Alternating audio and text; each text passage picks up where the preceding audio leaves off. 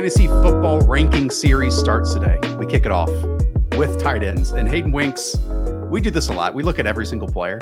Um, I would say evaluating, projecting, looking at what matters at tight end is different than quarterbacks, running backs, and and wide receivers for a variety of reasons. And I don't want to like simplify this too much. Let me know if I am. But does it come down to for tight ends? Red zone opportunities, inside the 10 yard line opportunities, volume as a whole that they might receive, team success, and if they win versus man and or zone. Like those are really the pillars I look for when trying to project tight ends for this upcoming season. Yeah, I'm totally with you. There is like a very certain skill set that has to translate for a, a, tight end to be fantasy relevant. You have to play in 11 personnel. So like going back to like last year, somebody like Anthony Firkser, like these 225 pound tight ends don't play in 11 personnel because they're not capable of blocking. Uh, most tight ends play 75% of their 11 personnel uh, stats among the, the fantasy tight ends. And then at the same exact time, in 12 personnel, when there's two tight ends on the field, these tight ends have to be nimble enough to actually go play in the slot, out right. wide, play X receiver. If they are just the stone cold blocking types, then they're staying into pass block on play action instead of getting out into the route. They're not the type that's going to be uh, running down the, the seam. So it's a very unique type of profile that we're looking for. You can't be too small, you can't be too big. You have to be just right to have these elite fantasy ceilings. Yeah, it's the onesie position. Obviously, on underdog, you can only start one each and every week. Well, you can start two if you want to put one in your flex. Uh, we'll get into some of the strategy talk as as we go along. But what you just outlined, you know, I didn't say it in those same words, but then just looking at the tight ends when researching and and watching for the show, um, the talent drop off happens pretty quickly, and just how these players move, how they're utilized before the catch, after the catch, and all their alignments, it's it's drastically different. So we're going to hit on all of that today, where players are going, where we have them ranked, and how those two differ. Okay, here we go. Our rankings have two tied at the number one spot, but we'll start off at the top of the ADP, and that is Travis Kelce, drafted as a tight end one, ADP of 11th overall. Uh, despite being in his 30s, Hayden, Travis Kelce hasn't missed a game due to injury since his rookie season back in 2013. Uh, he did miss one last year because of COVID, but in the span over the last, what, four years, He's among the league leaders at every position, wide receiver included, of catches that equaled 15 yards or more. Um, this is going to be of a bit of a different animal this year, right? In 2022 without Tyreek Hill. And so I think you can make an argument, Hayden, that he is kind of the sun of that offense, that he is the constant. And then all the other wide receiver, maybe even running back pieces are going to be rotating around I think this is the most difficult year to project Travis Kelce because you remove Tyreek Hill, but also, like you said, like, yeah, he hasn't been missing any time here, but he is 33 years old. And we know what happens to NFL players at this age. And if you just look at last year, if you're really digging into the numbers from 2016 to 2020 over that big uh, span that you were just referencing, his lowest yards per route run season was at 2.1. Last year, it was at 1.9. So a little bit of decline. If you squint a little bit, you can see maybe he's not as explosive. But even with that, he was first in routes per per game last year. We know he's going to be in the top five once again. He was tight end two, only behind Mark Andrews and yards per game, still in a bad season, average 75 yards. And if he is healthy, if he hasn't truly lost a step, this is the year where he has the targets where he can have a 30% target share. So very boom bust. I think that he should be early second round. I see him now going in the first round a lot a little bit rich for me, but I can totally see it. There's only a couple tight ends that we'll talk to that have the ability to put up 28 fantasy points when it matters most in the fantasy playoffs, and he certainly is one of them. I've seen him go as early as I don't know, pick seven, and then people get greedy and don't let him get past maybe after the 201. So he's in he's in that range right now. It doesn't feel as great as in previous years to take him in that range, but again, despite the age, around 32. He'll be 33 in early part of 2022. His consistency is just absurd. I mean, just the last few years 150, 136, 145, 134 targets, 103 catches, 97, 105, 92. I mean, he's had six straight 1,000 plus yard seasons with 11 touch- touchdowns and nine touchdowns uh, over the past two seasons. And while there's so much talk and so much focus on, oh, the Chiefs have to evolve a little bit, and they had to last year. he is a huge, massive beneficiary of the short stuff and then also the intermediate stuff and then also the vertical stuff. And so while we might see a shift like I opened with with this Chiefs offense, um, I, I, really do believe that he is going to be the consistent presence. And I'm not one of these people that is now going to bet against him that this is the year that he is going to miss time. Yeah, part of the Travis Kelce evaluation is how good does the rest of the tight end position look? Because if you're spending yeah. a second round pick or first round pick on Travis Kelce, you have to understand what the entire rest of the position looks like. And it's kind of interesting. I would say that there's fewer tight ends, we'll get to them, that have like truly elite, like Travis Kelce level seasons. But at the same exact time, to me, we'll get to them at the very end of this podcast. The tight end twos look really good this year compared to all the other years. So in best ball, I kind of like, I still like the strategy of attacking multiple tight ends later in the draft and playing the ping pong week in best ball. But in a regular fantasy league, locking in Travis Kelce, you don't, like, you're not going to be guessing the wrong week when Gerald Everett scores. I totally understand that. So I think I actually like Travis Kelce in your redraft league a little bit more than in best ball. If you've never played best ball, what Hayden is talking about, Underdog Fantasy is the best place to play it. It's football Pringles. It's set it and forget it. Um, as soon as you draft, we pick your optimal lineup for you each and every week, and and that's it. Um, you don't have to wait till August or September to do your drafts. There are drafts going on right now. The puppy's five bucks. You can win two million dollars playing Best Ball Mania 3. So enter promo code the show. If you've never played on Underdog, the app is fantastic. Go and try it out right now. I know you will love it. Okay. Hayden, we keep bringing up Travis Kelce as the consistent. He wasn't number one in fantasy points scored at the position last year in half point PPR. That was uh that was good old Mark Andrews. And what a season he had.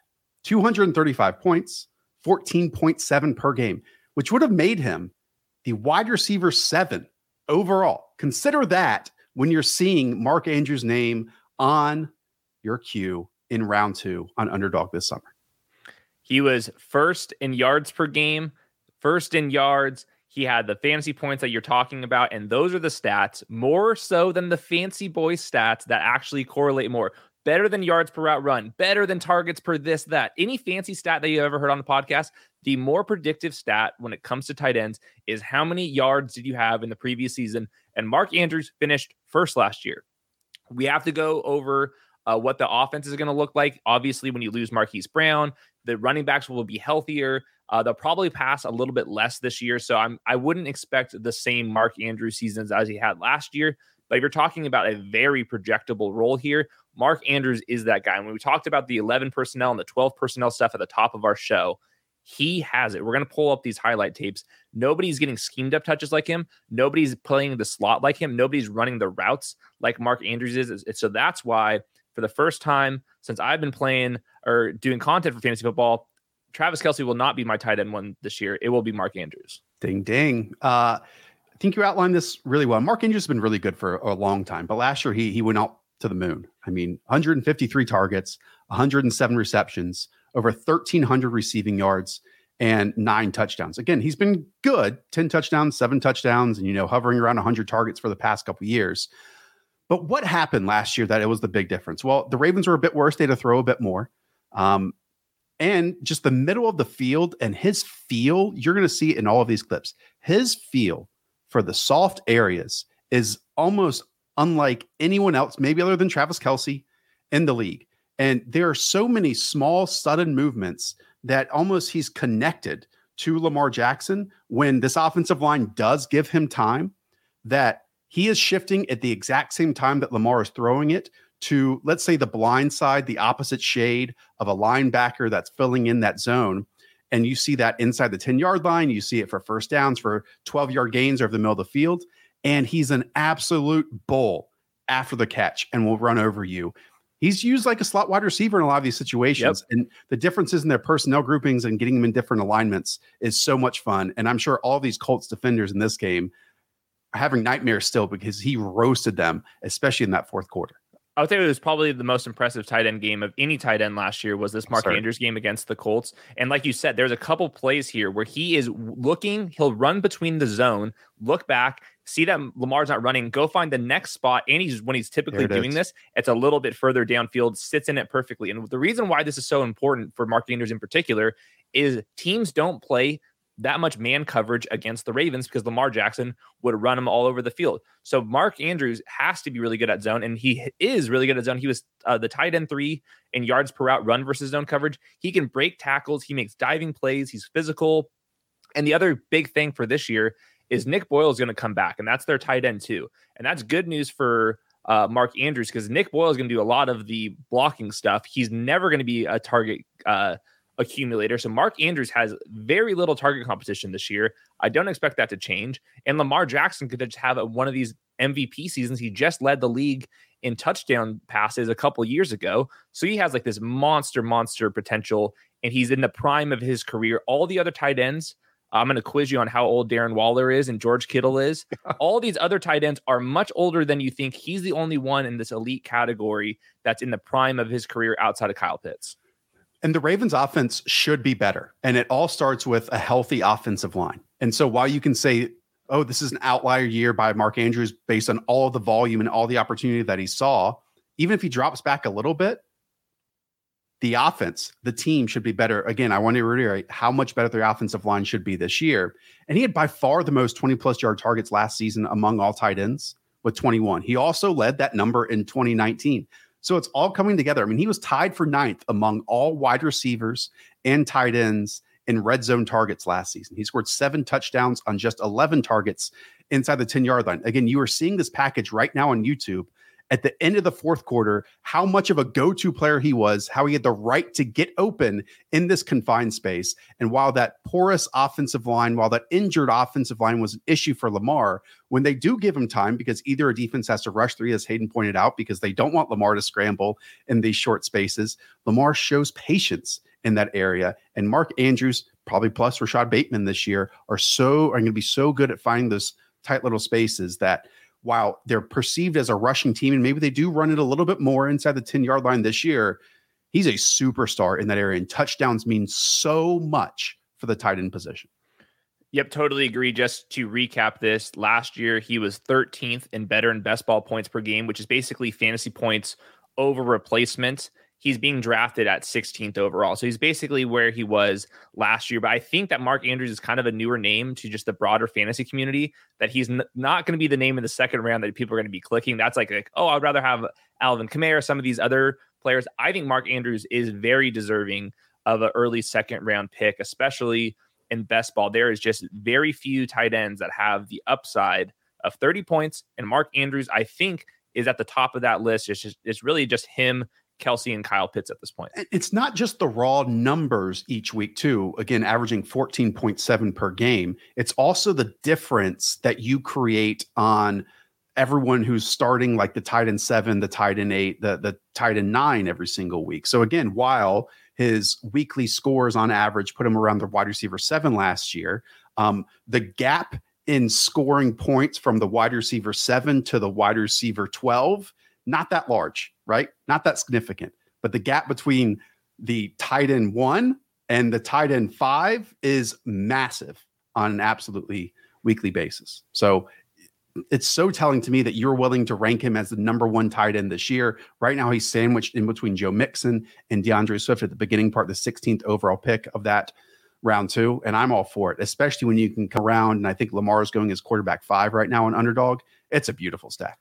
Yeah, that's the other last part is drafting Mark Andrews gives you an excuse to draft Lamar Jackson in the fifth round. And like drafting Lamar Jackson in the fifth round, there's nothing more fun than that. So highly recommend Mark Andrews, Lamar Jackson stacks in best ball tournaments. You can even stack them in your home league. It doesn't really matter. These two are at the top of their class. They have the ceilings that really uh, no other combination has. It's just Kelce Mahomes and then these two.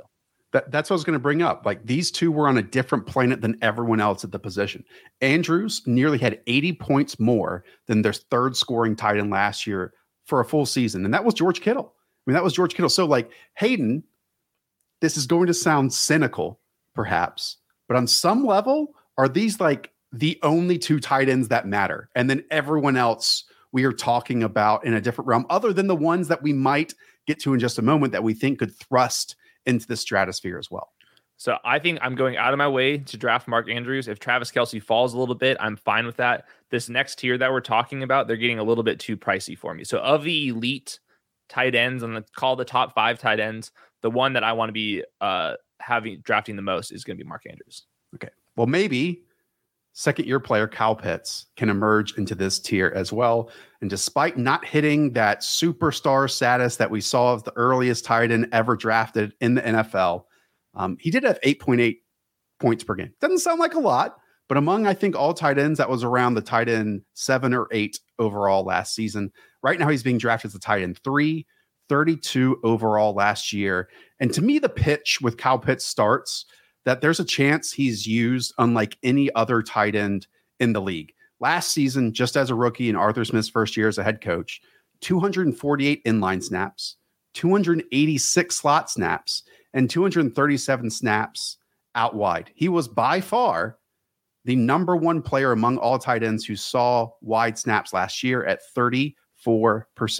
So, if we are kind of getting a pseudo third of a time X wide receiver out there on the field, and we just see improvement in the second year, which is very common if you know fantasy football from first year wide receivers to second year wide receivers.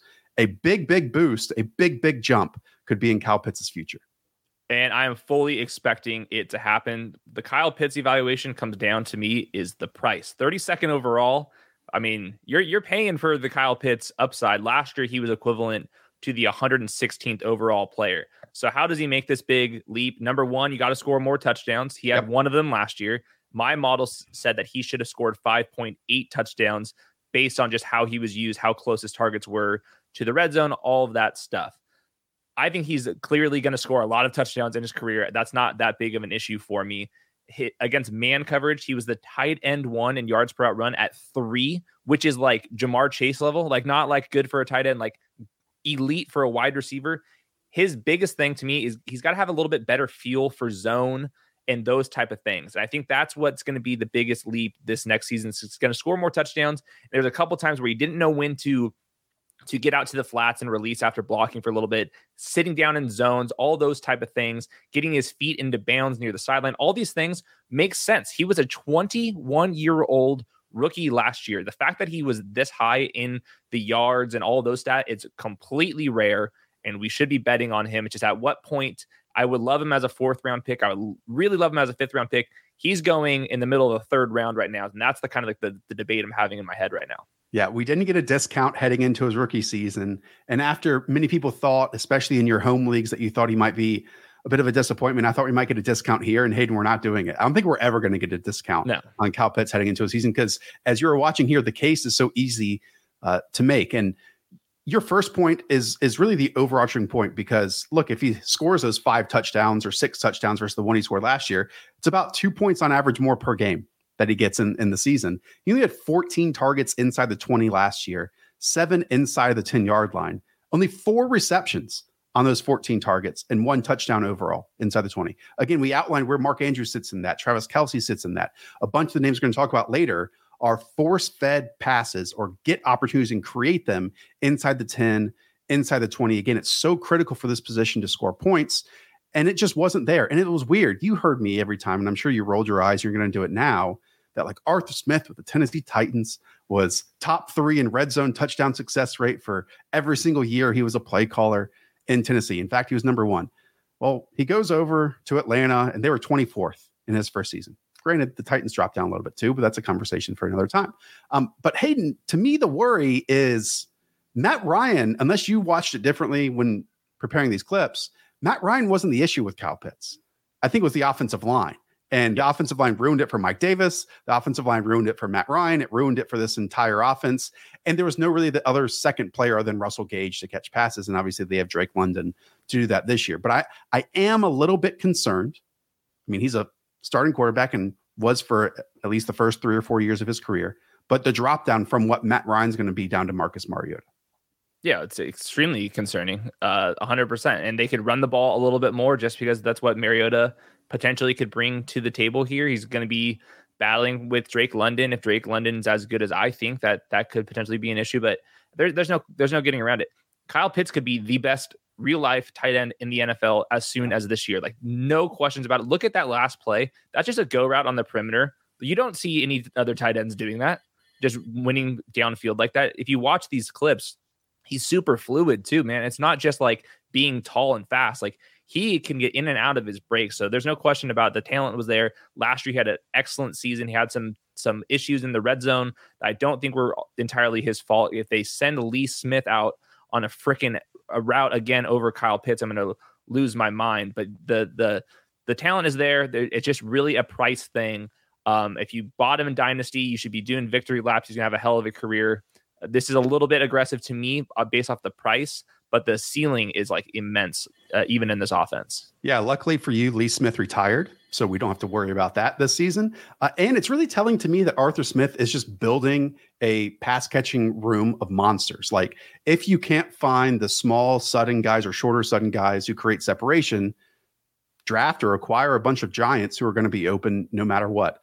Um, I am interested to see maybe if he does show a little bit of that rushing ability, you know, Marcus Mariota might create a little more zone coverage, but man coverage is not a problem for Kyle Pitts. And it, and it is a problem for a lot of the tight ends that we're talking about. And you mentioned that downfield play. I mean, he had 12 targets at 20 plus yards down the field last year, uncommon, seven receptions on those. And I wouldn't be surprised if we see that more and more uh, as we go along. Okay, so there's the top three. Again, Kyle Pitts is going 32 overall, right there in the third round. Let's jump to the tight end four on our list, who's being drafted as the tight end five, 47th overall. Uh, that's George Kittle. Again, it kind of felt like, maybe I'm wrong, a quiet season a little bit from George Kittle last season. He still was third in fantasy points per game and half point PPR with 12.2 points per game. Okay. So we've seen how special George Kittle can be in the past, and especially fits in with the mold that Kyle Shanahan loves in terms of yards after catch. But those numbers have declined a little bit in the last few years, right, Hayden? Like in 2018, it was an absurd 9.9 yards after the catch per reception. Wow. Ridiculous. That then dropped down to 7.3 in 2019, 6.2 in 2021, and 6.5 last year. And we've seen that, you know, combined with missing some games, that maybe George Kittle is no longer in the top tight end conversation like he once was just a year ago. So I, I mostly agree with that. He still was second in yards per route run and third in yards still per awesome. run versus man coverage. Still awesome. Clearly one of the best blocking tight ends. But I am with you. I'm not expecting the total volume stats to ever come back. First off, pop quiz time. How old is George Kittle? Yeah, he, he was old coming out of Iowa. I think he was a 23 or 24 year old rookie. So I'm going to guess that he's 29. Yeah, he is now 29. That's a little bit older than I was expecting. But the, the primary reason why I don't think that he will ever be that truly elite fantasy tight end is because in 2018 to 2020, when he was balling out of his mind, here were the leading target or yardage receivers on those teams Kendrick Bourne. Then the next year was rookie Deebo Samuel. And then the next year was rookie uh, Brandon Aiyuk. All of those wide receivers had 802 or fewer yards in those seasons. That was with a kind of maybe a, a not a, a, rushing quarterback like we have Trey Lance. I'm looking at like the season like this is very blanket analysis, not my favorite, but Washington when uh, Kyle Shanahan had offensive rookie of the year Robert Griffin. This is going back 10 years. The the Washington was 30th in pass attempts. Yeah. You know, that concerns me. Last year, George Kittle was 18th in routes per game. He only ran a route on 83% of dropbacks. All the elite tight ends, like 95%. All these things matter a little bit. He has to be elite, elite, elite just to be in this like tight end three, tight end four, tight end five conversation. If the pass attempts drop here, and just the fact that Deebo Samuel's so good, Brandon Aiyuk is much better as a wide receiver too than he had previously. I'm I'm having like volume concerns with George Kittle more so than the actual talent. Yeah, and really the two starts that we got out of Trey Lance were wildly different. Like the Arizona Cardinals game, I think it was in week three, week four. They like asked him to play hero ball in a lot of situations, a lot of running from the pocket. And then the Houston Texans game later in the season was different. We have a whole video on that with Eric Crocker if you guys want to check it out. Um, so we do have to like have some projection of how this offense can change a little bit because as we know, and while Jimmy was far from a perfect quarterback, I actually think the Jimmy and Tua comparisons are what Jimmy does get credit for is trying to thread the needle in difficult places over and over and over again. Like he just trusted his arm and trusted what he saw and trusted his coach to like say, hey, this is going to be open, throw it there. And a lot of quarterbacks aren't going to do that. Right. Yep. And so I bet we see a little bit less of the short to intermediate game over the middle of the field And what we could see a little bit more that has been missing from this 49ers team for a very long time are passes 10 plus yards outside the numbers. Okay. Yep. And in the last two seasons, well, actually, this is when he was healthy. So what, 2019 and then 2021, I think, for George Kittle, he saw 11 and nine targets, 10 plus yards, and outside the numbers down the field. That's very little. That's in seasons of 94 and 107 targets. So if we can get that up to, I don't know, 15, 20, something like that, because George Kittle is an explosive playmaker. I mean, it's still in there, and especially after the catch and getting him in those, you know, more open spaces. I wouldn't be surprised if that's a little added element, not to just his game, but Brandon Aiyuk's game as well. Yeah, I think he's going to be a, a, less consistent player and be way more spiked week things. Yeah. The whole thing really just comes down to like that usage is correct. The way that this offense is going to be set up is going to be entirely different. We don't know if Trey Lance is going to be Justin Fields from last year or if he's going to take the league by storm like Robert Griffin III is. That's kind of where George Kittle's upside goes up and down. To me, like the wide receivers going in this range are pretty nice. Um, I'll quietly say that the running back prices have dropped so much that you're actually able to get reasonable running back talent in the fourth, fifth round now that I'm mostly passing on George Kittle, but I, it's very painful because right now I want to be over the uh, field when it comes to the Trey Lance stuff. And I think if I had to pick which one of these uh, pass catchers I want to stack with Trey Lance, it would be George Kittle because Deebo is getting priced in the second oh, round. Yeah. Don't really love that. Brandon Aiyuk has kind of been a little bit of a tease, a fan, certainly a fantasy tease for us, and he has to overcome. He's to me easily the third best uh, pass catcher. I think it would be George Kittle, but I'm not like going out of my way to draft George Kittle this year. The the entire offense and just having to compete with Deebo Samuel and Brandon Aiyuk is not very fun for an offense that could be bottom five in pass attempts. Yeah, the the fifth tight end, that's again where he's going right now. He's sandwiched in between DK Metcalf, Terry McLaurin, and then Allen Robinson and Amari Cooper among all, all wide receivers. That's wide receiver 22 to wide receiver 23 again in drafts. And if we just look at, and I don't, again, based on our conversation, we don't expect him to be third in fantasy points per game with 12.2 on average again this season. Um, but that would have been where Brandin Cooks and Jaylen Waddle got to last year. And that was wide receiver 16 and wide receiver 17 on average. So at least he's not going into the tight end four, Hayden. At least he's not going into tight end four. Let's talk about him. Let's talk about the tight end four right now on underdog. We have him tied with another player we'll talk about in a moment, but that's Darren Waller um, 41 ADP, so six spots ahead of George Kittle. Uh, he played just 11 games because of a mysterious injury that we later found out was a knee issue. He also had a back issue. He also dealt with COVID. Um, I think we remember really fondly that first game of the season. He had like a 57% catch rate, could catch nothing in the first half, and Derek Carr kept feeding him. 19 targets, 10 receptions. Uh, after that, though, he averaged just seven targets, five receptions, and 60 yards for the rest of the season. Um, this is also an offense that saw Hunter Renfrow lead the NFL in targets inside the 10 yard line last season. And then you throw this massive wrench in the whole equation that's going to elevate everyone, especially his quarterback's production, and Davante Adams. So, Hayden, we've seen ridiculous seasons from Darren Waller, ridiculous games in terms of opportunity and volume. But is he now the third wheel? So this is literally the Spider-Man meme of the same exact talking points I made with uh, George Kittle. I'm going to make with Darren Waller. First off, pop quiz time. How old is Darren Waller? Uh, I mean, he is older. In fact, it's pretty crazy to look back on his career. I, I was at the Shrine game when he came out of, believe, Georgia Tech as a wide receiver. Yep. Spent two seasons with the Baltimore Ravens. Think of he and Mark Andrews as teammates now with a team that you know used to play three tight ends more than anyone else. Sorry, uh, I'm going to guess that he's 31 years old. He is 30 years old, but yeah, you're right uh-huh. on the line there. Uh, but the other big point, same thing with George Kittle, is when Darren Waller was balling out of his mind 2018 to 2020, his yards per route run was at 2.3. Last year, it was down at 1.7. He was a tight end six uh, versus man coverage, tight end four in yards per game. He was all right, but the volume or the his efficiency definitely took a decline, and that is without Davante Adams. And when he had those huge seasons, Nelson Agholor and Tyrell Williams were the leading wide receivers on the Raiders. The volume will never be the same with Darren Waller. He's a little bit older than I was anticipating, and his ADP at 41st overall is does not line up where he was last year per game. He was equivalent of the 79th overall player, uh, according to my numbers. So this is an ADP that I don't really love here. Um, I get the argument if you want to stack with Derek Carr, this offense will be so much better uh, that division. There will be tons of shootouts here, but I do think that Darren Waller's Uh, efficiency drop last year is a little concerning, and obviously the target competition is not even comparable to where it was when he was a tight end one, tight end two overall. Yeah, I mean, just crazy seasons in 2019 and 2020 of 117 145 targets. I mean, then he had 107 catches, 1,200 yards, nine touchdowns, and he was used everywhere. We outlined it in some of those videos that we did back then, where like he was outside, he was inside, he was in the slot. It, it was all red zone usage, and it was great. It was wonderful. If I can galaxy brain this for a moment, okay? Before the Davante Adams trade, just when Josh McDaniels was hired to this team, there was like a little mention that he wanted to be a two tight end, 12 personnel offense. And that's what he pitched to the Davises, right?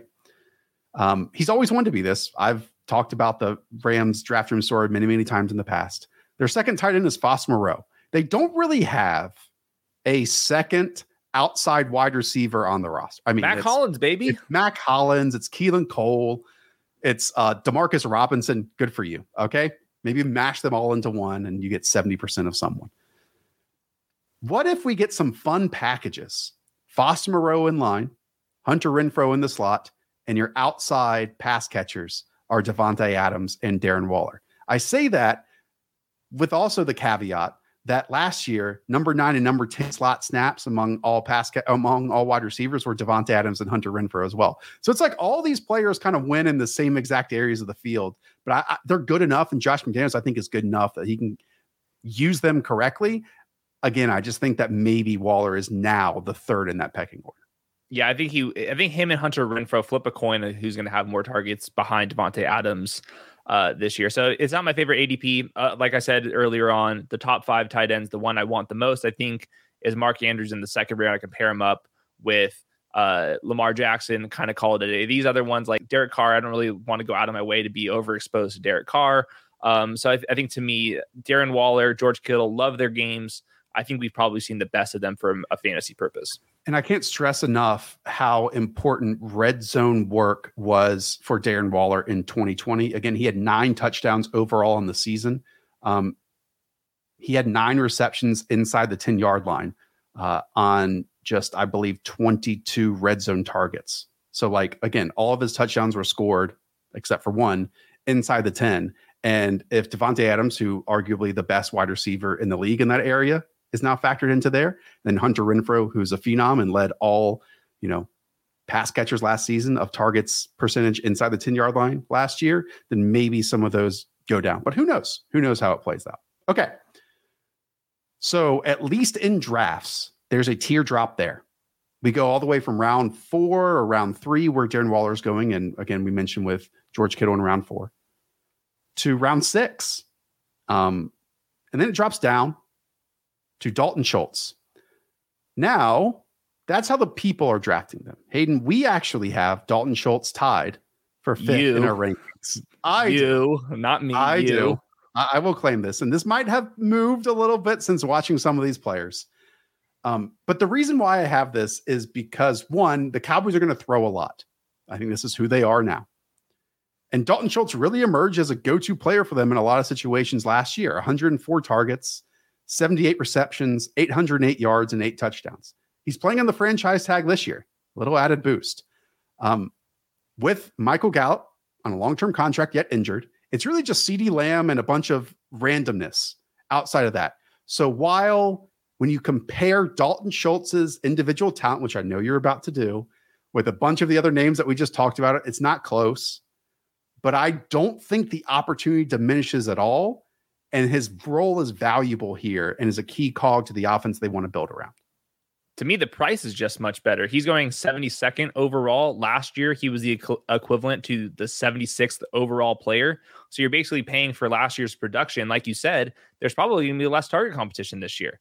You know, and he, last year, like his role was excellent. He was seventh in routes run per game he he led all tight ends in yards on curls, comebacks, and flats. Yep. Now we can get to the point. How valuable is that? If he's leading uh, uh, all tight ends in on the curls and flat routes, what does that actually mean? To me, he really struggled against man coverage. Yeah. Uh, yards per route run was at 1.0, which was like 20th out of the 23 like fantasy relevant tight ends, but he is very good against zone coverage. That goes up from one to 1.9. And like you said, more important than anything, the Cowboys pass the ball a lot, and Dalton Schultz is running a lot of routes because he can move just enough yes. to be utilized in every single role. So the usage is there, no question. The price point is right there. And the last thing I care about is how good he is, and that's where I have my biggest things. But that's that's third on the totem pole to me. But this is all a usage bet, um, and it, I'm just giggling to myself because we just talked about Kyle Pitts and Mark Andrews and George Kittle, and then we're pulling up Dalton Schultz's clips here on YouTube, and uh, they don't moves, hit as hard. he moves so differently than any of them in a in a bad way. Um, yeah. yeah, I mean, you outlined it. It's just a bunch of curls. It's a bunch of sitting in soft zones. It's a bunch of delays of play action off the opposite side. And he's in there as a blocker. Then he releases, and it's a flat route. It's delayed screens. It's all of that. But you know, the play caller and Kellen Moore is still there. Like this was all with him. Nothing has changed. In fact, more targets are available, and he is again another year into this offense. Now on the franchise tag. I know he's sitting out of OTAs or whatever but like, man, the volume has to stick. I think like you even they didn't replace Blake Jarwin, who they had previously given another contract to too. Or Amari Cooper. Know? They didn't replace Amari Cooper. They haven't replaced anyone. So like again, we open this conversation by saying, "Oh man, these tight ends fall off a cliff quickly in terms of talent." And I like the talent of the tight ends we're about to talk about after this far more than his. But this situation that he's in, while simple and short and and I don't know, average and vanilla, like boy, it can put up points in exactly the categories that we want it to. He can sit in zone coverage, man. That's all yeah. that you need in fantasy at, at this point. The price point just way too good. The last set I had was he had more than two targets against man coverage in just one game last year. Like every target that man. he gets is just zone coverage. But that's fine, man. Like it, he is out there. And the other thing about Dalton Schultz is he's a very willing uh, run blocker, and that's why he doesn't leave the field. You know that, and that's the key part. Going back to the usage thing we talked about, he's just physical enough to be there in eleven personnel. And when there's a two tight ends on the field, he's the one that's going to be lined up in the slot. So he has the perfect fantasy role, and he's attached to Dak Prescott. So right, it can only get you, so bad. And if you want to draft Dak Prescott, if you want to have Cowboys, unless you are like at the turn and you can get CeeDee Lamb at the 12, 12th pick, and that's rich like, too, by the way. Correct. Then what other Cowboys are you stacking with other than running backs, like other than Tony Pollard, if you want? Like, are you going to take the gamble on Jalen Tolbert? Are you going to, you know, see what you're going to get with with Michael Gallup? Dalton Schultz is the easy, easy way to to get in there. And just scrolling down to where he's going right now, it's right around the DeVonta Smith, Eli Mitchell, Treylon Burks, Adam Thielen, AJ Dillon territory again, 72nd overall in his ADP. Not saying it's a sweet spot, but it's Fine. it's digestible. It's he's he's fine. He will not make or break your fantasy drafts. Not my favorite to talk. Let's let's pick another name that's more exciting. Okay. Let's go now to Dawson Knox. I think let's we go. have him pretty far ahead of ADP, and we're about to tell you why. We have him seventh overall at this position. He's being drafted as a tight end nine, 101 overall. It's pretty crazy to think about Dawson Knox's career with the Bills. I mean, he had 39 total receptions at Ole Miss in four years four years, 2018 NFL draft. Now, this past season, 71 targets for 49 receptions, 587 yards, and nine touchdowns. In fact, he had the second most targets inside of the 10 yard line among all tight ends last season. And the little cherry on top of the cake, Hayden, Emmanuel Sanders, Cole Beasley are gone. There's so much conversation of, well, who's going to fill in the slot? You know, is it Isaiah McKenzie? Is it Jamison Crowder? Heck, could it be rookie Khalil Shakir? What if Dawson Knox has now just earned himself a featured tight end role, a featured player in quote unquote three pass catcher sets, and we see him unleashed even more in this very, very explosive passing offense? What's so crazy is that doesn't even have to happen for him to pay off this price point. Last year, he was 71st overall in better and best point, uh, better and best ball points per game, and he's being drafted 101st overall. Last year, fifth in routes run per game. He was tight end three in routes run in the red zone because the Bills are always in the red zone. He was the tight end three in expected touchdowns. He scored a lot of touchdowns, but he was supposed to score a lot of touchdowns because he's attached to Josh Allen. And the biggest part of this is I think he's a pretty damn athletic oh, player. Yeah. His play speed is ludicrous. He can play out in the slot. He is going to be in 11 personnel as an inline blocker because he's big enough to do that as well. And the one underlying stat that I really uh, found pretty interesting here is he was second among tight ends in seam routes. And that, if you're talking about where Cole Beasley and Emmanuel Sanders are lining up over the middle of the field, maybe it's just get him more going on the seam routes. And that's where you have the big playability. That's where you can ha- score some longer touchdowns here, especially with Josh Allen ripping it. So to me, this is the first tight end that I want to put my name down attached to them. I love this cost. And if you even if you don't if you can't get Steph Diggs at in the early, basically uh late round one, early round two at this point, if you go Josh Allen in round three, man, fire me up with Gabe Davis a couple rounds later, and then really fire me up for Dawson Knox and round eight, round nine, wherever he's going. His upside is awesome. And you're talking about the career arc, very little development at Ole Miss. They take a chance. We interviewed uh, the the the GM of the Bills, and he went out of his way to talk about Dawson Knox a couple years. Ago. Oh, I ago. asked about him. Yeah, and now he's he's he's developing, and he's yep. still a young athletic player. We can still see another step from Dawson Knox. Yeah. I mean, does any other team, and I'm sure you can probably find this on Sports Info Solutions, does any other team go empty more often out of 11 personnel than the Buffalo Bills did uh, under Brian Daboll? Like, they turn it into five wide sets, even though it's supposed to have a running back and a tight end out there. And they bring in, and they tried to do this for the past couple years. You know, they signed Tyler Kroft to a pretty big contract and immediately got hurt. Now, this past offseason, on a smaller, much smaller contract, they brought in OJ Howard, who does have first round pedigree in his history. So, if they do want like a more traditional tight end in there potentially to use Dawson Knox from a 12 personnel set, split things out, have him create the matchup, because man, in man coverage, his movement is so similar and after the catch to Mark Andrews. Like they, they are home wreckers, man. He does not have nearly the same feel, I don't think, in in zone coverage. He's still developing in that area, but Mark Andrews is pure exceptional in there, right? But this is fantastic. Like he had the same number of 12, uh, excuse me, 20 plus yard targets last season because, again, vertical passing is a key factor for what the Bills are going to do. This is why Gabe Davis shined towards the end of the year. This is why a tight end is going to be targeted 20 plus yards on the field.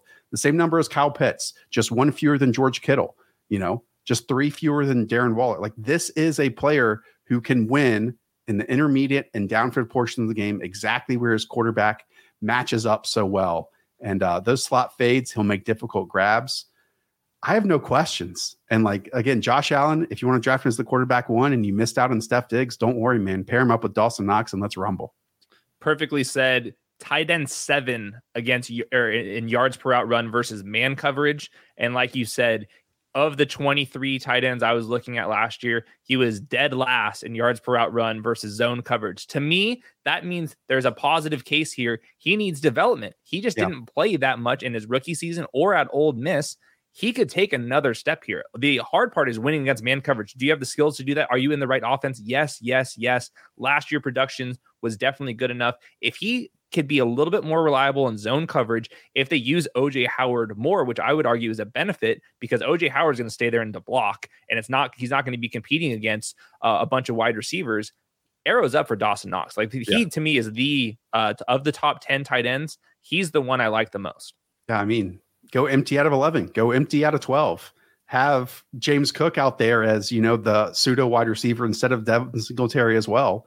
And like this is the next evolution of of the Bills. Now, if we do have any questions, we we truly do not know what the offense is going to be without Brian Daboll. I mean, obviously they just, you know, promote Dorsey and obviously Joe Brady is there as the quarterbacks coach now. So we'd expect it to be very, very similar. It's not going to be, you know, go from top three to league average unless something happens to Josh Allen. But this is exactly the type of talent that I want to continue to bet on. And outside of the top 100 right now in his ADP, it's beautiful. Touchdown upside, man. I, you really can't beat it. No. And around that 100th overall pick, let me just point out um, some names like Chris Olave and Garrett Wilson are going there at wide receiver. That's wide receiver 47 and 48. Robert Woods, Chase Claypool, Devin Singletary, his teammate, is going five spots after that. You're not giving up anything to go and get Dawson Knox. And it wouldn't shock me at all if the Jamison Crowders and Isaiah McKenzie's kind of cancel each other out and Dawson Knox is the one that emerges as that number three pass catcher on that team. Okay. So there, he is being drafted as tight end nine. Again, we're two spots ahead of ADP. Um, we have Dallas Goedert up next as the tight end eight. That's exactly where he's being drafted, 95th overall. Um, talk about mouths to feed. They bring in AJ Brown. DeVonta Smith should get a bit more, but now we get a full season, Hayden, of Dallas Goedert in the full time tight end one role, something I thought he's been able to occupy for a while now. But We're going to see it hopefully for a full 17 games. So with Zach Ertz, he had 6.2 expected fantasy points per game, which is my metric saying basically converts air yards, targets, how close you are to the red zone into a basic number. He was supposed to score 6.2 with Zach Ertz. After, you would think there'd be some massive upgrade in expected fantasy points because he's the tight end one. He only had 7.4 expected half PPR points, which translates, if that would happen the entire season, to tight end 15. Last year, looking at it, 22nd in routes per game. He was 94th overall in better in best ball points. He's currently being drafted 95th overall. This is basically a question: is how much do you value target competition? And the other part of this is because they have AJ Brown, are the Eagles just going to pass more? How do you weigh those two things together? How much better is Devonta Smith going to get? Dallas Goedert is clearly one of the better real life tight ends, but there's a little bit of this kind of underlying how much volume is he going to get? And it's basically anybody's guess. We're going to try to read through it on the preseason and all the OTA notes, but he's you're going to go into the season not really exactly knowing how many targets Dallas Goedert's going to get because of this offense could look completely different um, starting, especially in week one. Yep.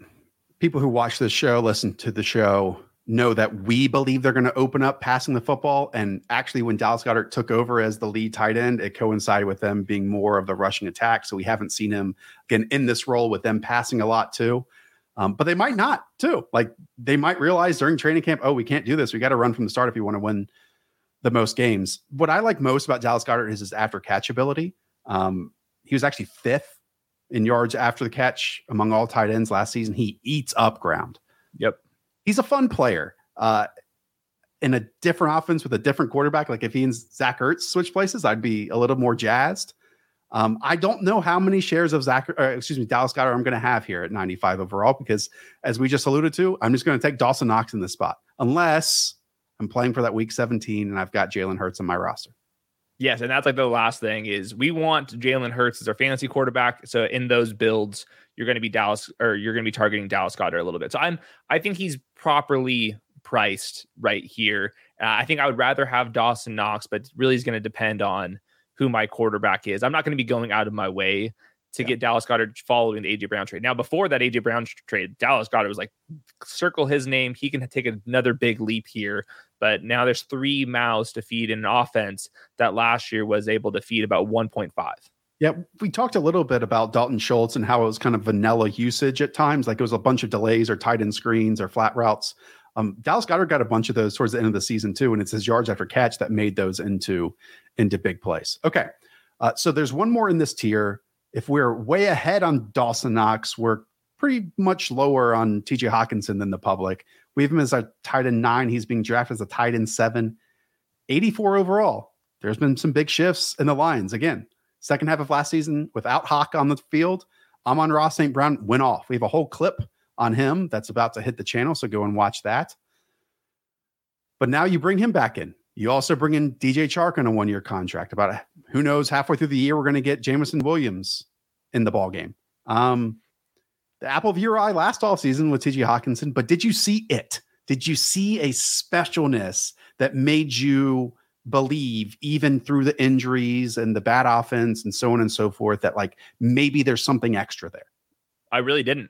And the numbers kind of back that up against man coverage out of the 23 tight ends. He was 13th again in yards per route run versus man coverage, tight end 11 versus zone coverage. And the big part of this is obviously the target competition. And I think a lot of people just like kind of like, oh, you earn targets. The target competition doesn't matter. I truly do not believe that at all. Amon-Ra St. Brown is going to be in the role that he had last year. That's a role that's going to be competing with TJ Hockenson at that part of the field. Same thing with D'Andre Swift. D'Andre Swift could get way more targets uh, in his uh, third year or second year with this offense. That's the same type of uh, part of the field. And then obviously Jameson Williams and DJ Chark are going to be better than it was like what uh Kalif Raymond and Josh Reynolds and those guys. So he was six in routes run per game. I do like that, but he last even last year without the target competition, he was 80th overall in scoring. He's being priced as 84th overall. And I'm not going out of my way to be drafting Jared Goff this year, and I'm yep. not going out of my way flying stacks.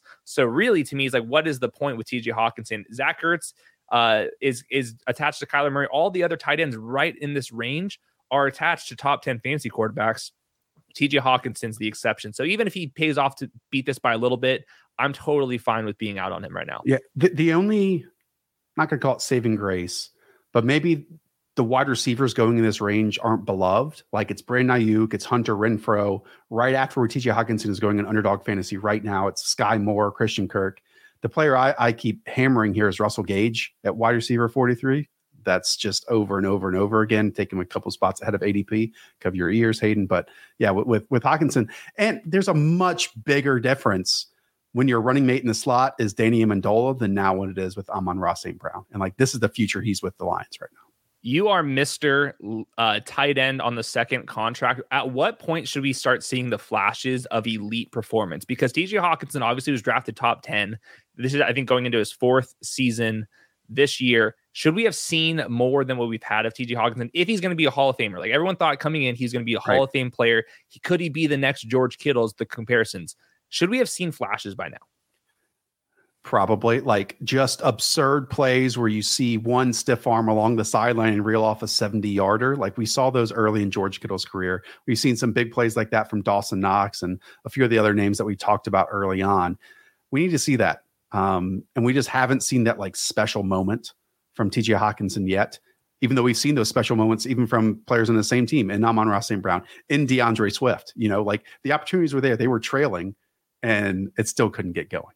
So. Andy is the quarterback. Like Jared Goff would love to throw the ball to TJ Hockenson if he was really good. So yeah. Dalton Schultz would have 200 targets. I'm just kidding. he might though.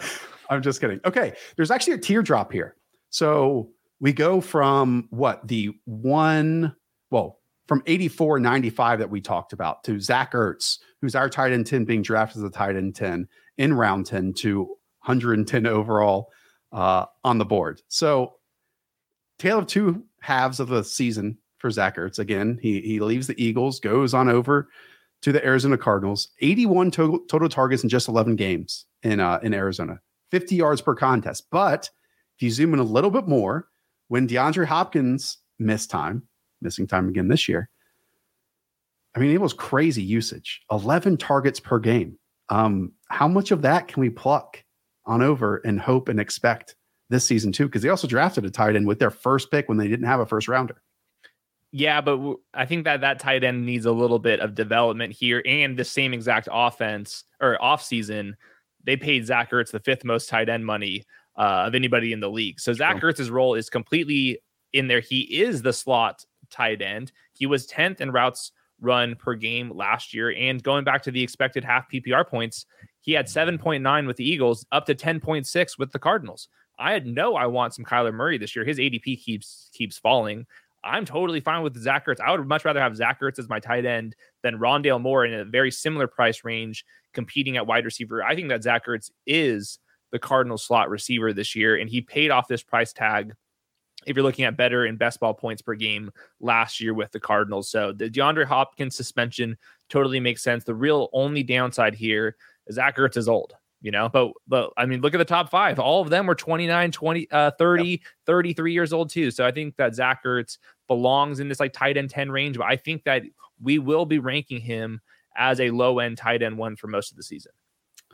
I don't think i have anything else to add to that other than saying that look in those what 11 games he played he had 14 red zone targets with the cardinals and that's a pretty good amount in eight contests. And we know how much and how good Kyler is at running the football with James Conner and in that area of the field. But again, six games without DeAndre Hopkins, at least you and I believe that Hollywood Brown for the long term is going to play that Christian Kirk slot role. And so it's the high low situation a little bit between those two in the middle of the field. And uh yeah. They play fast I mean, over there in Cardinals. Yeah. Yeah. Okay. Next up, uh, is actually, I think, the tight end that you and I disagree on most within the top 12. He's my tight end nine and your tight end 13, which if you can go in the middle, uh, that's our tight end 11. That's Pat Freiermuth. Hayden, what is there not to love? I'm even tempted to rank the Muth much higher, to be honest with you. I love his movement. I love his toughness. And as a rookie, he led the Steelers in catches and touchdowns inside of the 20 yard line. This was with Ben Roethlisberger. Now we get Kenny Pickett. We get a real Matt Canada offense. I mean, 75% of his targets last year were nine yards or less. I think we get an expanded role, an expanded field for Pat Freiermuth, who made a lot of difficult catches look easy last season.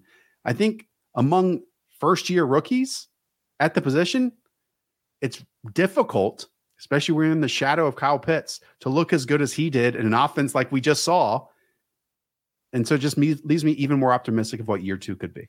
Coming in as a rookie, I thought he was very overlooked. He had a great prospect profile coming out of Penn State, good athlete. And then last year in the red zone, he totally dominated. He yep. had seven touchdowns. He was exposed to get about that amount of touchdowns. He's just really good. And like you said, he's a very good athlete after the catch. They can use him out in space, they can put him into the slot. So, like, what's not to love here? Uh, to me, it just comes down to a couple usage stats that have me a little bit concerned. Uh, the pass catchers really didn't change. I think Kenny Pickett will be much better than Ben Roethlisberger was, but they do use this dude, Zach Gentry, who's 6'8, 265 as a blocker a lot. In the yep. wild card game, uh, our guy Freiermuth ran fewer routes than Zach Gentry. He played only 46% of the snaps. I look, Pat Freiermuth was 23rd in routes run per game. He had zero games where he played uh, at least 80% of the snaps. He was tight end 22 in yards per game. So his, a lot of his fantasy numbers were buoyed by those touchdowns. I'm not sure how many touchdowns the, the Steelers are going to score. So there could be a little bit of regression there. So I'm very caught uh, in the middle here where very good player. I loved him coming out. But at some point, you got to look at like how he's being used and why is he not playing as much uh, as we thought. I'm expecting a second year leap, so I, I think I'm okay with his ADP. Um, but Diontae, Chase Claypool, uh, Najee Harris, a rookie quarterback, so he has to overcome some hurdles to be yeah. like a rock star. I don't know. I'm I'm oddly not concerned that Diontae and Chase Claypool are just going to be like better than they were last year, which takes away from him, you know? Right. And miss me on George Pickens in year one. Maybe that will come back to bite me. And you know, Calvin Austin, whoever else, who knows. Um, I just think already he's their best player inside the 20, inside the 10. And when you're drafting him at what, tight end 12 right now on underdog with an ADP of 126, it might be my favorite tight end pick when we get out of like that top end range with the elite talents at the position because he's just always there in a range where I don't know who to pick. And in fact, I might couple him with a Dawson Knox if I want to kind of like double tap that position. Now, I'll never take Kenny Pickett. So maybe that's kind of telling of what I think of the Steelers offense because that's but that's more of an unknown. You know, like 70 again, let me reiterate this. 75% of his targets were 9 yards or less last season. He had just one target of 20 plus yards down the field. The offense is going to expand either with Mitchell Trubisky or Kenny Pickett without Ben Roethlisberger and his washed up body back there throwing passes. it was so bad when I was compiling these clips. My God, the Big Ben I mean, stuff he would not sit there and allow these guys to get open. It was first read or I'm going to panic, you know?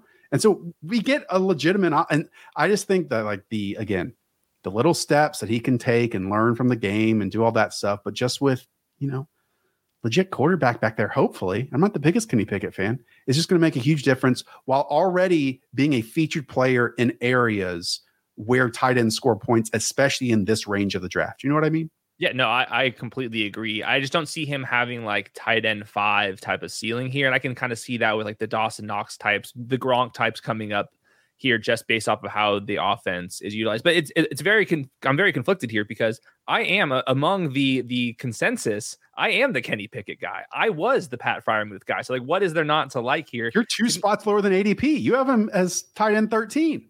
Well, I, I, I, am t- I'm team tight end twos, and we're going to hit this position with a bunch of uh, touchdown upside later in the draft. But I will note, uh, per the athletic, and I've seen this multiple times, Pat Freiermuth has been the most impressive player in OTAs for the Steelers. So uh, this is not an anti Pat Freiermuth thing. I think in Dynasty, I would be loving to buy him, but we got to clear out a couple targets here and make sure that the Steelers offense isn't bottom 10 again. Okay, not shocking. We're going way too long. Uh, let's close this section out with the tight end 12 in our rankings being drafted one spot higher, uh, 120 overall ADP, and that's Rob Gronkowski. Um, this might even get boosted up a little bit once Gronk resigns because just digging into the numbers a little bit and digging into his game, old Gronk has not gone away, man. Like it's not an every down player who's just dragging fools but he had the sixth highest yards after catch of all tight ends last season. He was still fourth in fantasy points per game with 11.5. That's madness at his age and his body and how he just doesn't show up until training camp. Maybe that says something of how we should do our jobs too.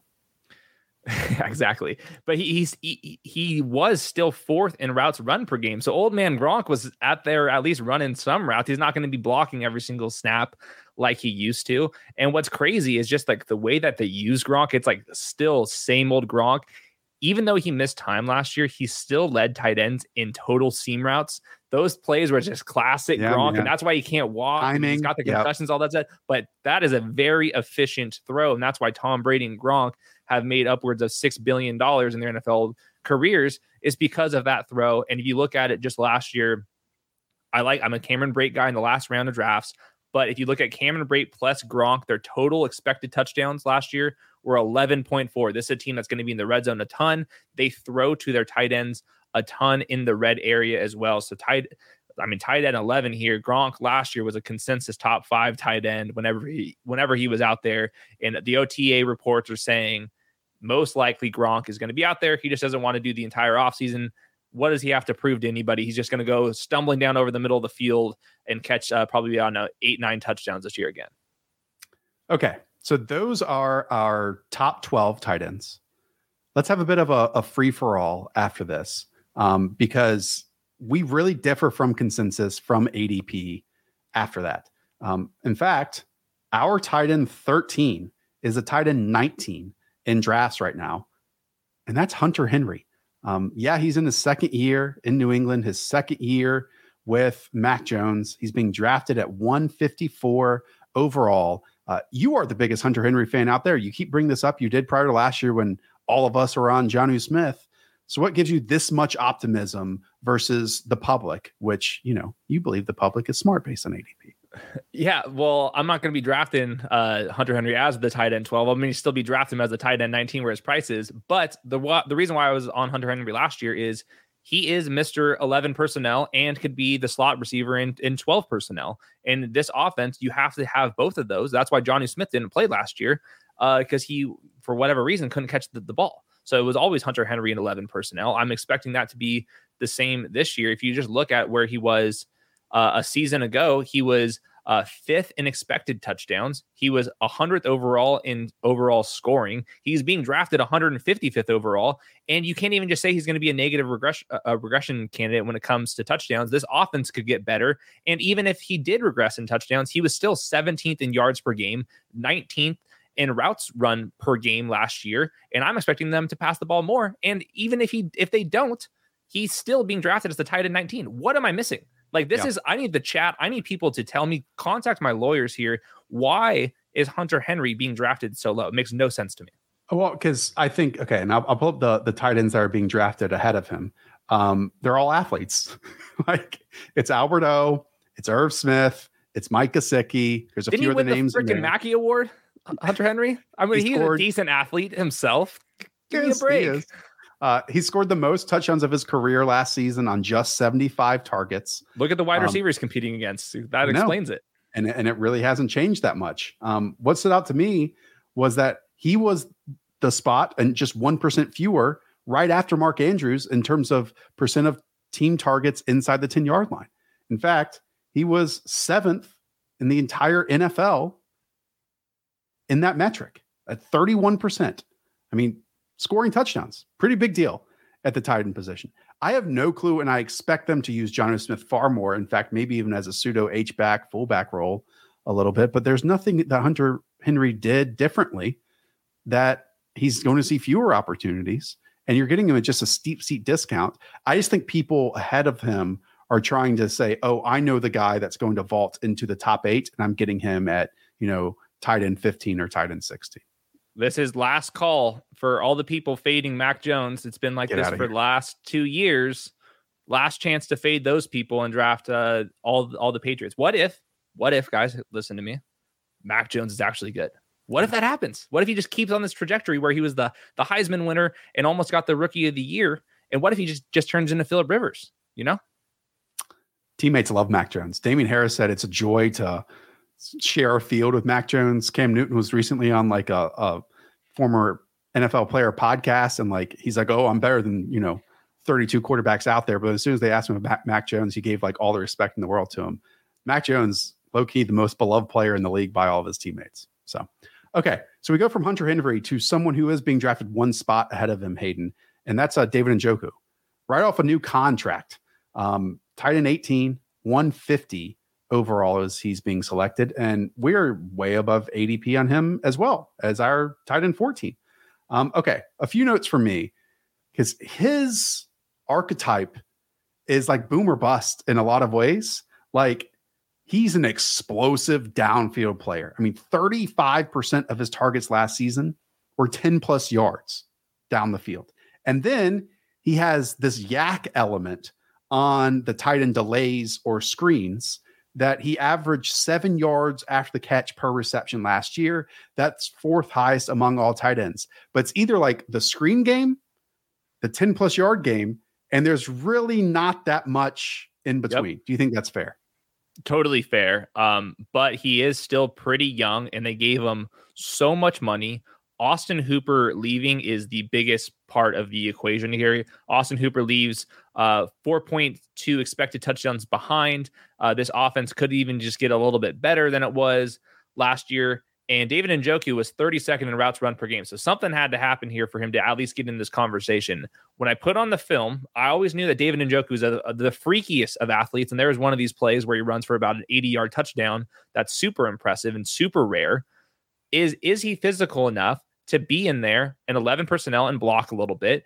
Which uh, tight end spot is he going to play in in 12 personnel? And what I noticed is the dude's pretty physical too. Like I think that he can be an every down tight end, and I think that's why they got rid of Austin Hooper and paid David Njoku so much money. Is they he was actually getting in there and blocking a decent amount here. So I don't think he's going to come off the field too much, and he has all of the ability to rip off some some crazy plays that only a couple tight ends in the league could do. Look at this play. That does not look like a tight end running out there in space. So uh, he's never totally proven it. He's always been a fantasy tease, but if there's ever a year to bet on it, it's this year when the the wide receiver group looks pretty bad outside of Amari Cooper. So they're probably betting on him to be on a, probably the second or third target getter on this team. Yeah, he he is the anti Dalton Schultz. like, oh yeah, they, oh they, yeah. they are the opposite styles of of tight ends. He is maybe that second contract tight end that emerges. You know, the one who is starting to be more physical. I think he was maybe the youngest player in the league when he entered it or close to it. And, you know, just developing and learning the game. But these special Dog. moments, I mean, spiked week at the very least, you're getting out of him. And again, he's going as the tight end 18 right now. I highly doubt that stays the same. Who even knows what the quarterback situation is is going to be? Maybe he has Jacoby Brissett for the entire year. But um, these big plays that he creates, again, 10 plus yards on the field and those targets or taking screens and manufactured touches. And again, we know no one loves multiple tight end sets more than Kevin Stefanski, but I would say like this might be the least investment that they've had in the position outside of the number one they've had in a while. And then at the wide receiver spot, like we said, it's Amari Cooper and who knows what else, like Donovan Peoples Jones, Anthony Schwartz, David Bell, and that's about it. So there are no excuses for David Njoku to not have a massive season this year players like David Njoku are why I'm passing on like a lot of players like the the Darren the Waller in fourth. Why I'm passing on on Freiermuth is I want to get back. I want to get deeper into this t- uh, tight end two discussion. The David Njoku profile is the exact Josh Norris profile, like a late developing athletic tight end that obviously uh, eventually takes the lead. I think that he could easily be in Njoku this year. Yeah, it's, it's why I'm having four spots ahead of ADP. Okay. That's right. Who else you want to talk about then? I mean, a common name that I've seen a lot is Irv Smith Jr. Um, it's pretty amazing when preparing for a show like this because every single year we keep hearing, oh, it's Irv Smith's year this year. It's Irv Smith's year this year. Um, I was shocked to find out he even has 90 targets to his name in his career, 66 receptions, 676 yards, and, and seven scores. I guess my question heading into this was, well, how does he compare with other tight ends that Kevin O'Connell has has been around? Um, I was shocked to find out last year, Hayden, that Tyler Higbee lined up in the slot or out wide 46% of the time. You know, like pe- when Higbee got hurt in the Super Bowl, Robert Blanton, who's kind of a skinnier frame, maybe a little bit more athletic, stepped in there and filled in really admirably and caught a lot of passes and, and had some production. So maybe Irv Smith is in that role. But I, have never been quite as high on the ceiling as others have in in Irv Smith, and the people love him, man. I mean, he's going as tight end 15 right now. I did not get to watch Irv Smith, unfortunately. There's not I, much, like I said. Yeah, I, I do think of like the conversations we had. Like, is he physical enough to be an 11 personnel? I think this is where we get into that zone. We have to talk about is Irv Smith that type of player? Because uh, he kind of has a little bit of a, a, smaller profile here. I think he's kind of similar, maybe like another player, kind of in this discussion is Evan Engram. I prefer uh, Evan Engram, where his cost is at 185th overall. Uh, obviously, they give him a big contract, $9 million is equivalent to a tight end 11 money. Uh, his ADP's at tight end 24. When I was looking at all this, I was shocked to see James O'Shaughnessy uh, playing with the Jaguars last year. He was well, I mean, the Jaguars last year, but but he was still tight in 19 in yards per game. Uh, yeah. he was still tight in 20 in, in, routes per game. They this offense needs a a, a tight end that's going to catch some passes because Christian Kirk, Zay Jones, Marvin Jones, Laviska Shenault is not really scaring me here. And if Evan Engram, talking about a second year contract player uh, or second contract player with uh, athleticism I mean, Evan Engram could be that guy, and Trevor Lawrence is basically free in these drafts. So I think uh, yeah. Evan Engram to me is like an easy last second drop him in at the end of your best ball rosters. Or if he uh, is out there for 80% of the routes in week one, he's going to be Mr. Waiver Wire column guy too. Yeah, I mean Evan Engram is one of my highest exposure players in our employee drafts on Underdog. We have a whole, you know, video on him after he signed with the Jaguars. Like Doug Pederson uses multiple tight ends and uses them really well. The Zach Ertz. He got Trey Burton paid by he the did. Chicago. I forgot about I that. Mean, got him paid. Um, and he uses them in explosive ways, you know, multiple tight end sets down the field. I think, you know, that team craved so much juice last year. We saw it when Swagnew had the most juice on that team. Dog. That they went a little bit out of their way to say, oh, we, we got to get some speed. I just don't think Evan Engram going back to like what makes a good tight end that open this discussion, if he's going to be out there and you know, single tight end sets, yeah. even every single two tight end set, because like Chris Manhertz is the opposite style of him. But I will never quit a talent like Evan Engram. It's just the drops were were bad news and bad timing. Um, again, there's a whole video on the channel if you all want to check that out. But again, where he's going, 24th overall at this position, I'm five spots ahead of ADP on Evan Engram for sure. And I take a lot of Trevor Lawrence as what at quarterback 2019 where he's going right Hell now. Yeah. Uh, for sure. Uh, in August, when we're doing our preseason stuff, we will look at is Evan Engram playing in 11 personnel? Yeah. If yes, we are launching him up the draft boards. Um, there's another player kind of like that in Gerald Everett. I have nothing prepared for Gerald Everett, um, but I have no clue what to think. Like, this is obviously a team in the Chargers that has, and we just had a whole conversation about this um, with our second year players and Josh Palmer. They have two wide receivers locked up. Jalen Guyton and Josh Palmer, you know, rotated that wide receiver th- three role last year. Um, but what do they do with the tight end? Like we've seen Jared Cook in the past. We've um, seen Donald Parham, especially in the red zone in the past. And now have we though? Have we really? In the red zone, we have just the red zone. And now we get Gerald Everett, who talk about drops, like gave games away with the Seattle Seahawks, but being drafted as tight end 22, Hayden, like again, when Sean McVay drafted him, he said he's going to be his Jordan Reed with his time in Washington with the Rams. And Brandon Staley obviously knows him during his time with the Rams too. My only stat with Gerald Everett are two things. He's one, Justin Herbert's uh, tight end. And number two, Jared Cook last year, who was brutal, was fifth in routes run in the red zone per game last year. And Gerald Everett, that will be his role this year. He has yeah. 10 touchdown upside at this price. It's a no-brainer selection. This this tier, man, I, we can go over a couple other names uh, in this tier. This this group Tyler Higbee, uh, Noah Fant, who is could just be an absolute baller himself, Austin Hooper with no target competition. Uh, I even come around.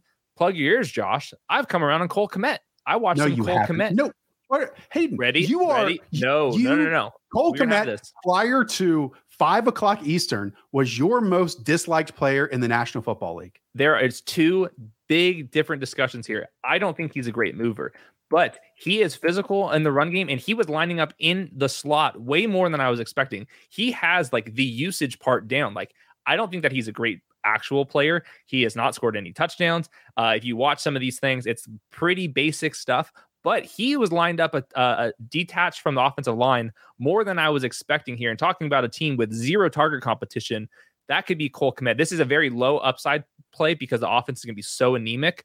But Cole Kmet is going to be out there running all of the routes that you can ever ask for. So this tight end two range to me is just so much better than we've had it in the last couple seasons, and that's why I really like, in, especially in best ball, drafting three tight ends late is kind of my go-to strategy right now because you're just going to be trading off the touchdown weeks. And in best ball, you don't have to get over the headache here. Now, some of the stuff that Cole Kmet, like that last play was like pathetic. Like the, the way that they drew up the offense, he's not super explosive, but his usage, he checks the boxes that we talked about. Like in 11 personnel, yes.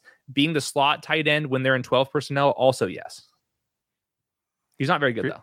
I feel like we've gone down the the black hole of like loving tight end twos again, but like finding the one. But I, I I think you need to reiterate the point, and maybe people should just rewind 30 seconds and re-listen to it. That if you miss out on those top, like real difference makers, as we discussed, and you don't get the Dawson Knoxes or the Pat Freiermuth, at least from my mouth, Hayden doesn't have to say it in your drafts, like tripling down on a few tight ends in this range and hoping to, you know, build a monster out of those and have the usable weeks of all three as you head on through 17 weeks of your best ball season that's one strategy that that you need to think about. Like it's not just oh i i took one in round seven so i'm good. Like rather than taking a tj Hockenson, why not you know triple down here and go with evan Engram, cole Kmet, and gerald everett and roll with it and have some fun Totally agree. And then the other thing to go back to the beginning of our show is we're not super sold on the top five tight ends having this truly elite season like we were when it was like George Kittle prime, Darren Waller prime, and Travis Kelce prime all at the same time.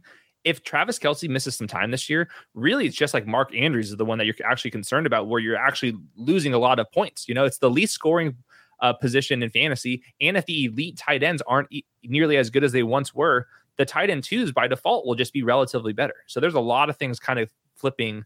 Uh, and some of the data I was looking at, like the late tight end three builds, were even pretty reasonable last year when there wasn't a full breakout coming from that position, anyways. Okay, we've gone way too long. Couple quick notes. Cameron Brate had nine targets inside the 10 yard line last year. That's the same as Justin Jefferson, Michael Pittman, my boy Pat Freiermuth, same number as Travis Kelce. Uh, pretty insane when you think about it. Um, and we all expect Rob Gronkowski to come back, and that's what the buzz is at. But Cameron Brate's being drafted as a tight end 30 right now. Uh, that's a pretty cool name to end your drafts with at this point because if he has a two touchdown week three times this season, boom, three spiked weeks. And that will help tremendously with your best ball rosters. I think even if Gronk returns, huge Cameron Brate could still pay off that that price tag. So I think it's all upside, even with uh the the the we should be projecting Gronk to return. I would say I would put it at like 75, 80% at this point. Um, and we had on Monday night with Davis Mattek, if you all want to tune into that draft catastrophe, uh, we had the Taysom Hill discussion. Let's quickly end on that because Taysom Hill is listed as a tight end in our database. We expect him to play predominantly tight end this year because Sean Payton has retired. Yet a small sliver section of this lovely community that we have helped foster and live in um, thinks that maybe, just maybe, if Taysom Hill plays some quarterback this year, if Jameis Winston isn't back from his ACL, if something happens to Andy Dalton, if Ian Book is Ian Book, then boom, you get a massive edge on your tournament players with Taysom Hill at tight end. Again, he's going as tight end 26. Your thoughts? I understand it. The biggest uh, argument for this is if you've thought about this, and all the people that have listening to this have now understood the thought process here. If this happens and you considered it and you opted not to do it, you, you're not going to be able to sleep. New Year's Eve is going to come around. You're like, damn it, Taysom Hill starting, and I'm totally screwed out of money. So do it twice, maybe once, and then you can say, I, at least I tried. So it's the it's the make sure you can sleep at night method is the biggest thing with Taysom Hill, who is coming off a broken Lisfranc injury, the same one that Travis Etienne had. Uh, he had surgery in January, and he's the uh, I would say the tight end two, tight end three, and the quarterback three. So there's a lot of things to, to, to have happen. But if he is the, if he is the starting quarterback in week 17, uh, Twitter will be an absolute train wreck.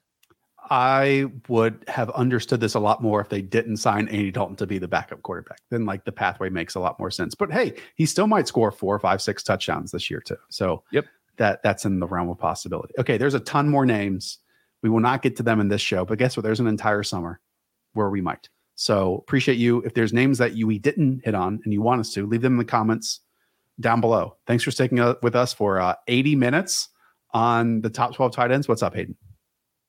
Or just stack this week 17 and not pretend that any of this matters. Just um, get your week 17 correlation, tilt Josh's face right off, and none of the none of this matters. Just stack them up for week 17. Have a nice, well constructed, thought out team, and none of this matters.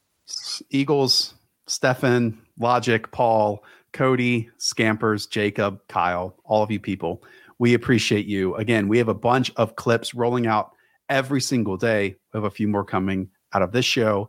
And as of right now, we have our quarterbacks ranking show coming out on Thursday too that I will need to start researching and planning for that's, as soon as that's being delayed. That's being delayed enough already. We're doing one one a week for the next month. And we'll update all these rankings in mid-August as well. Okay. Thanks, everyone. Like and subscribe. Hit that notification bell as well. Up the Villa. Talk to y'all soon. See ya.